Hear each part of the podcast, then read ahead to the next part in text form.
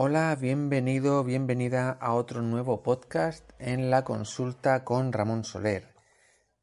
Hoy vamos a hablar de la amistad, precisamente de cuando la amistad no es una amistad sana. Hoy vamos a hablar de la amistad, de cuando la amistad deja de ser sana y se convierte en una amistad tóxica. Obviamente tener una buena red de amigos es algo fantástico incluso las relaciones que tenemos con los amigos muchas veces son más profundas y más cercanas que las que tenemos con muchos familiares. De hecho, a los amigos los elegimos y a los, familiares no.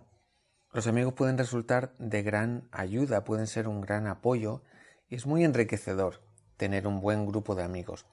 Pero esta es la clave, que sea un buen grupo de amigos, porque una condición básica es que las relaciones de amistad deben ser equilibradas, deben ser respetuosas por ambas partes, porque si no, si hay desequilibrio, ya no estaríamos hablando de amistad, sino de una relación tóxica, abusiva. Y este es el tema de hoy, estas amistades desequilibradas, donde hay un abuso por una de las partes.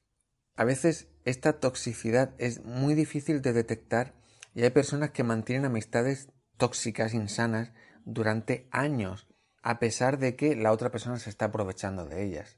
A consulta vienen muchas personas así, aguantando y aguantando durante años, pero sin darse cuenta de ello. Hay que pensar que a veces el beneficio de tener amigos, alguien con quien salir, alguien con quien pasar un rato, pues es un beneficio importante y nos hace no ver algunos desequilibrios en esta relación. Y entonces hay gente que aguanta y aguanta injusticias y abusos por parte de los otros, pero no hace nada por cambiar. Y este era el caso de Silvia, una chica que venía a terapia y que me contaba como tenía muchos amigos, muchas amigas, pero que a veces no se sentía a gusto, no estaba cómoda con estas amistades, porque sentía que se estaba dando cuenta de que abusaban de ella. En especial me habló de una amiga de toda la vida, del colegio, pero que en los últimos tiempos no se estaba sintiendo cómoda. Cada vez que quedaban esta amiga eh, no la dejaba hablar a Silvia, simplemente quedaban para que ella le contara sus problemas, sus historias. Pero cuando Silvia quería hablar o tenía algún problema, la amiga pasaba de ella, no le hacía ningún caso. Y sobre todo lo que le hizo abrir los ojos a Silvia fue que su amiga le dijo un día Lo que más me gusta de ti es que todo te sienta bien. Y realmente era así, siempre Silvia se adaptaba a los planes, nunca protestaba. Yo le decía que era la amiga ideal, que obviamente todas querrían ser amigas suya porque era la amiga ideal la que nunca protestaba. ¿Y por qué sucede esto? ¿Por qué aguantamos? En otros podcasts hemos hablado de estos mecanismos de sumisión y de adaptación al grupo.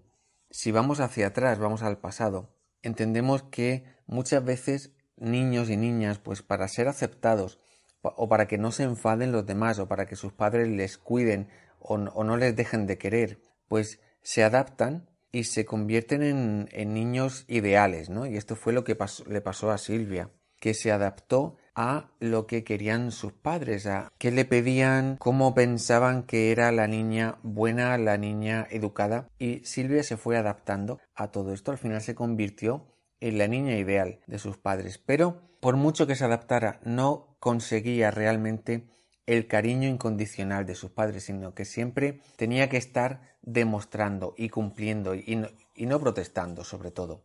Silvia me decía no quiero que se enfaden conmigo, no me importa ceder si los demás están contentos. Si os fijáis en estas frases, está hablando en paralelo, está hablando de su pasado y de su presente, del pasado con sus padres y del presente con sus amigas. Para evitar los conflictos, ella cedía en todo. Con eso obtenía lo que no pudo tener en su infancia, el reconocimiento y la compañía y la aceptación de los demás. Seguía arrastrando sus carencias y buscaba desesperadamente ese cariño. Pero claro, esta actitud le llevaba a meterse y a permitir relaciones abusivas totalmente. Si recordáis el mensaje de la amiga, este de lo que más me gusta de ti es que todo te sienta bien, la amiga le estaba diciendo, de forma inconsciente, ¿no? Pero le estaba diciendo, sé que puedo abusar de ti, todo lo que quiera, y además sé que no te vas a quejar, entonces ahí te tengo enganchada. Lo que no sabía la amiga es que Silvia estaba viniendo a terapia, y entonces esa relación abusiva iba a cambiar totalmente. Fuimos trabajando su infancia. Silvia empezó a liberarse de esa necesidad de cariño porque se fue empoderando y era ella misma entonces la que empezaba a quererse y a cuidarse. Se dio cuenta de que ya no necesitaba a sus padres, ya no necesitaba ese reconocimiento de sus padres y, trasladándolo a su presente, vio que tampoco necesitaba esa compañía insana de las amistades. No quería amistades abusivas en su vida.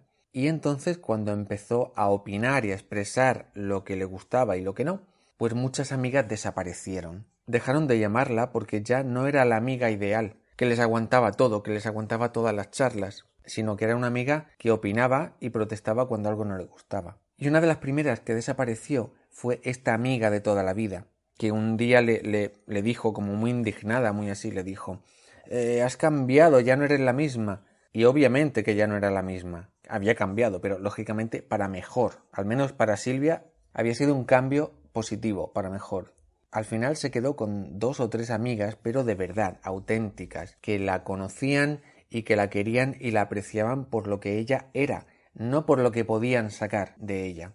Y este debe ser el mensaje, ¿no? La conclusión de hoy debe ser esto, que no merece la pena sacrificarte por tener más amigos o más amigas si ese tipo de relaciones son abusivas. Es mucho mejor ser tú misma, opinar lo que te guste y lo que no te guste y al final te quedarás con muchos menos amigos, lógicamente, pero serán relaciones mucho más sanas, más auténticas. Pues aquí terminamos este podcast de hoy.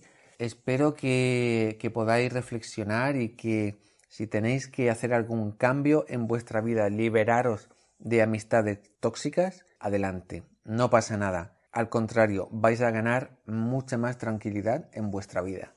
Pues muchas gracias por estar ahí como siempre, muchas gracias por compartir y nos seguimos escuchando la semana que viene. Un saludo, se despide Ramón Soler.